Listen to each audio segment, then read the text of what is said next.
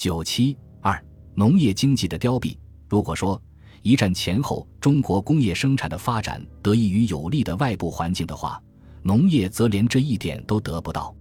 中国农民面对的外部环境，除了生产力水平低下、频繁的天灾与列强的经济扩张外，更有军阀统治的横征暴敛、军阀混战的破坏摧残。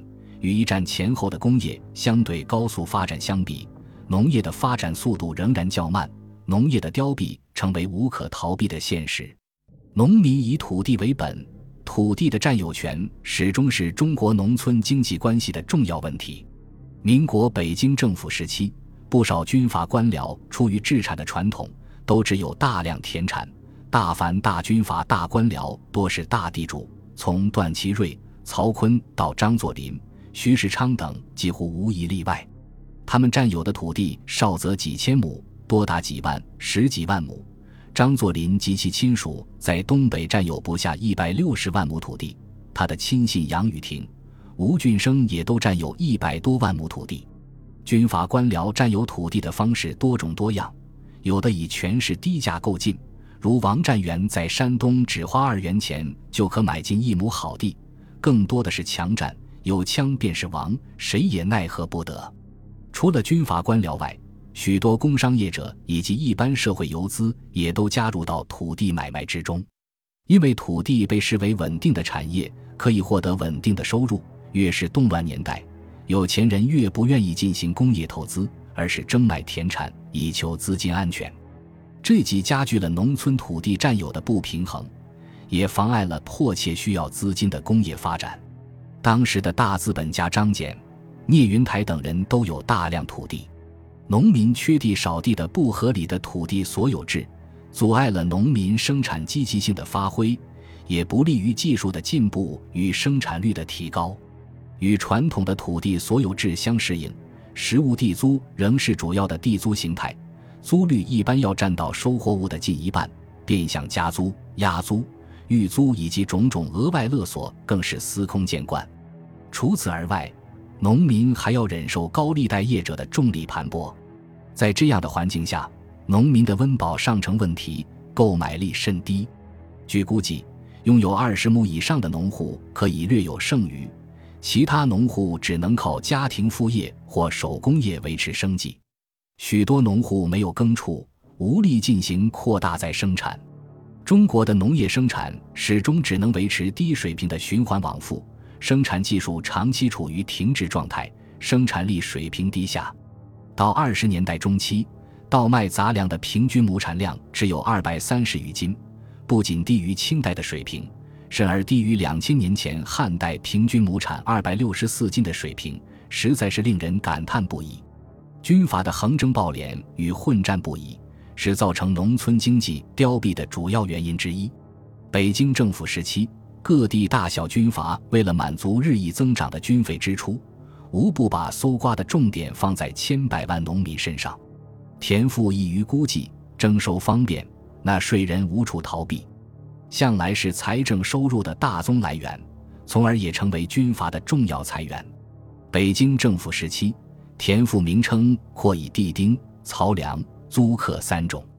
其征收机关，则县知事公署设总柜为总机关，四乡分设分柜，以科员或佐理员董之为分机关。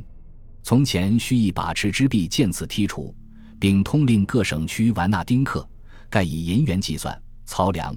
兵米依次地改征折色，田赋正税年约八九千万元，数量较为稳定；但田赋附加税则层出不穷，多数省份在十种以上，税额也年年增加，大多超过正税几倍。最坑害农民的是所谓田赋预征，少者几年，多者十几年。四川梓潼县一九二六年已在预征一九五七年的田赋，整整预征了三十年。农民名义上要负担的税为七种，实际各种税赋则名目繁多，数不胜数。从人头税一直收到牛捐、狗捐。以河南为例，一九二六年田赋、厘金、契税等正杂税收入为一千一百万元，而田赋预征达一千四百万元，占总收入的百分之四十一，超过田赋正税收入的至少一倍以上。由此可知，农民的实际负担远远超过名义上的田赋数，他们哪里还有余力去进行扩大再生产？军阀的横征暴敛主要落在自耕农身上，也促使自耕农向半佃农以至佃农的转化，从而又促成了农村经济的凋敝。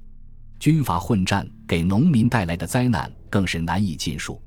民国年间，大小军阀的混战经年不断，他们以军用票、军需券支付战争需要，已经可以称得上是文明之举了。更经常。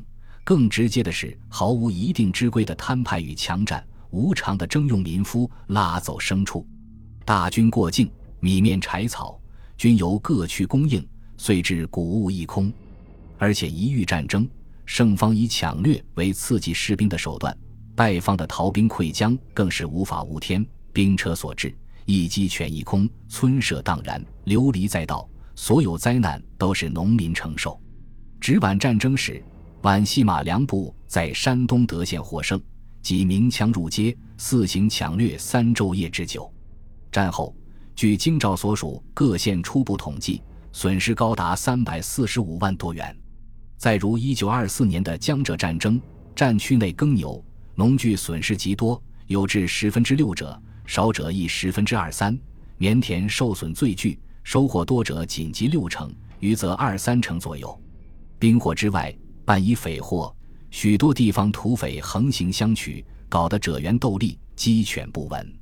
说到底，兵与匪户为表里，都是军阀统治的产物。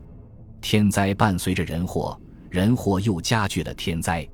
这一时期水旱连年，一九二零年至一九二一年间，北方的旱灾和南方的水灾都很严重，灾民数以千万。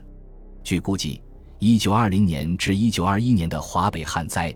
波及三百一十七个县，死亡人数高达一千余万人。大小军阀终日忙于争权夺利，根本无心顾及防灾救灾。各地水利飞驰，围堤失修，以致小灾成了大灾，无灾也能成灾。更有甚者，敌对双方在军事行动中决堤放水，给无辜人民造成重大损失。如吴佩孚南下与湘军作战时，决湘堤以灌之。淹没四县，实乃人祸胜于天灾。民国年间，为逃避战乱，大量农民或闯关东，或漂洋过海去外国，或流入城市，从事种种低贱职业。据当时日本人在苏、浙、皖、冀、鲁五省调查的结果，农村的平均流亡率为百分之四点八。况且流亡者以青壮年劳力为主，他们背井离乡。造成大量土地抛荒，导致农村经济的恶化，而这种经济恶化又迫使更多的人流亡，形成恶性循环。北京政府时期，中国农村的资本主义生产方式没有突破性进展，资本主义式的农牧垦殖公司和富农经济，只不过是居于主导地位的农村传统经济的点缀。农牧垦殖公司一度有所发展，据八个省份的不完全统计。二十年代初已有一百余家，有以江这两省居多，但这些垦殖公司多为招佃代种，坐收田租，经营收入比重不大，甚而有的公司完全靠出租维持。张謇办的通海垦殖公司，占地十万亩，大部分仍分租给佃农，收取地租。富农经营占农业经济的比重一般都未超过百分之十，而且规模也都不大，大致也就几十亩地。为了少担风险，还有不少人出租部分土地坐收地租，少数人更进一步转化为地主。在当时的国内外环境下，无论是工业还是农业，中国资本主义发展的道路都是艰难的。何况在农产品价格低、税负重、经营农业风险大，而出租土地倒可以坐收高额地租的情况下。农业资本主义的发展远远落后于工业资本主义的发展是理所当然的。总体而言，二十世纪二十年代的中国农业虽然经济作物有所发展，但农业中的现代经济成长十分有限。广大的农村既不能成为中国工业发展最广大、最稳定的销售市场与原料来源，中国工业化的进步自然也将是十分艰难的。本集播放完毕，感谢您的收听，喜欢请订阅加关注，主页有更多精彩内容。